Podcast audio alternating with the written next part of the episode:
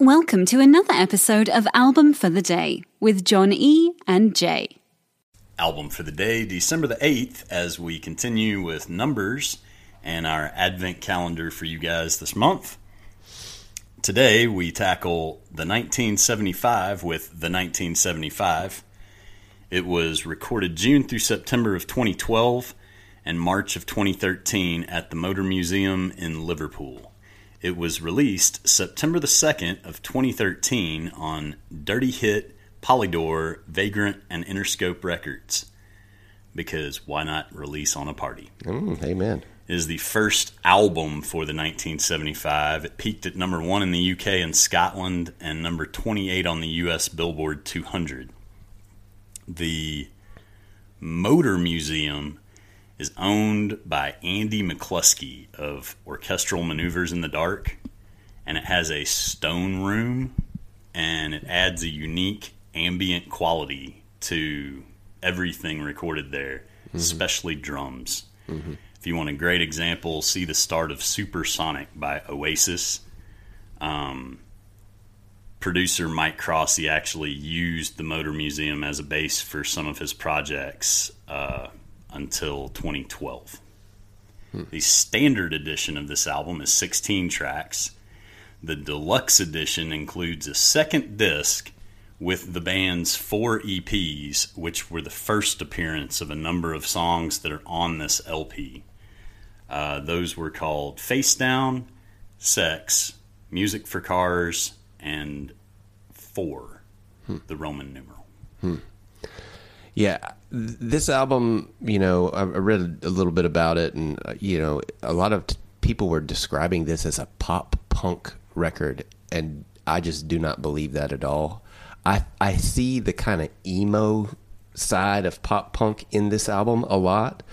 Um, there's more I like see it- indie rock in I there. see more electronica indie rock Hmm. kind of thing, more of a um, uh, like electro pop.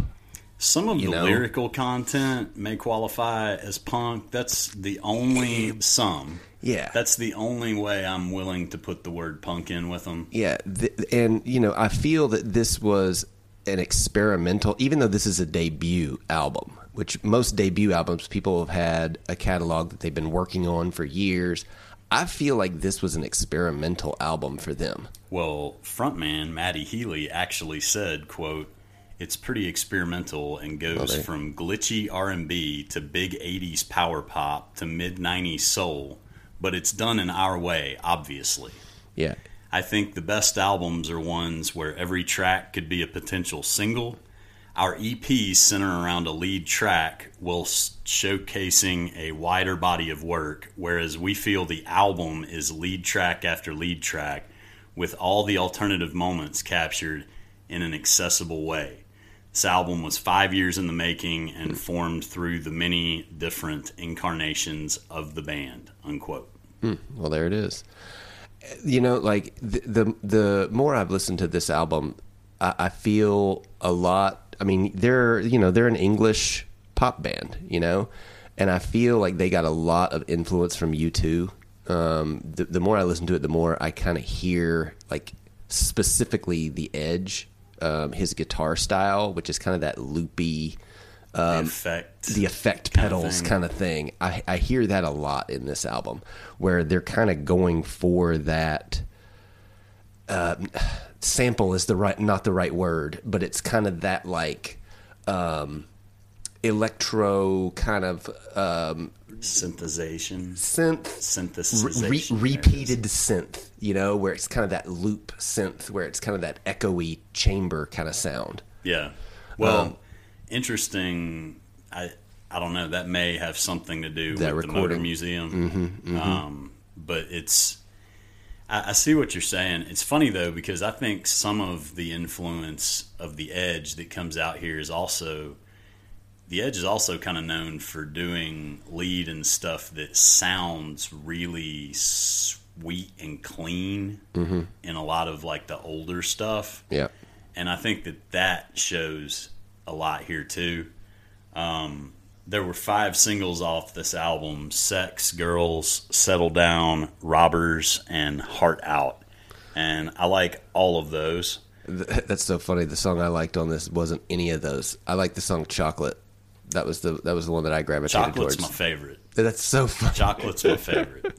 and they didn't release it as a single. It's no, so funny. no. Matty uh, actually said a love letter to the authority figures in our town. You know about small town boredom, both by the kids and by the police. And you'll just have to listen to the song, but I will give you a light spoiler that apparently chocolate is cannabis. Well, there it is. Cool. Um, the song Sex explores the obvious as well as relationships with focuses on infidelity and impulsive, lusty thoughts and actions, like a conversation of justification with oneself. I think we've all done that before. yep.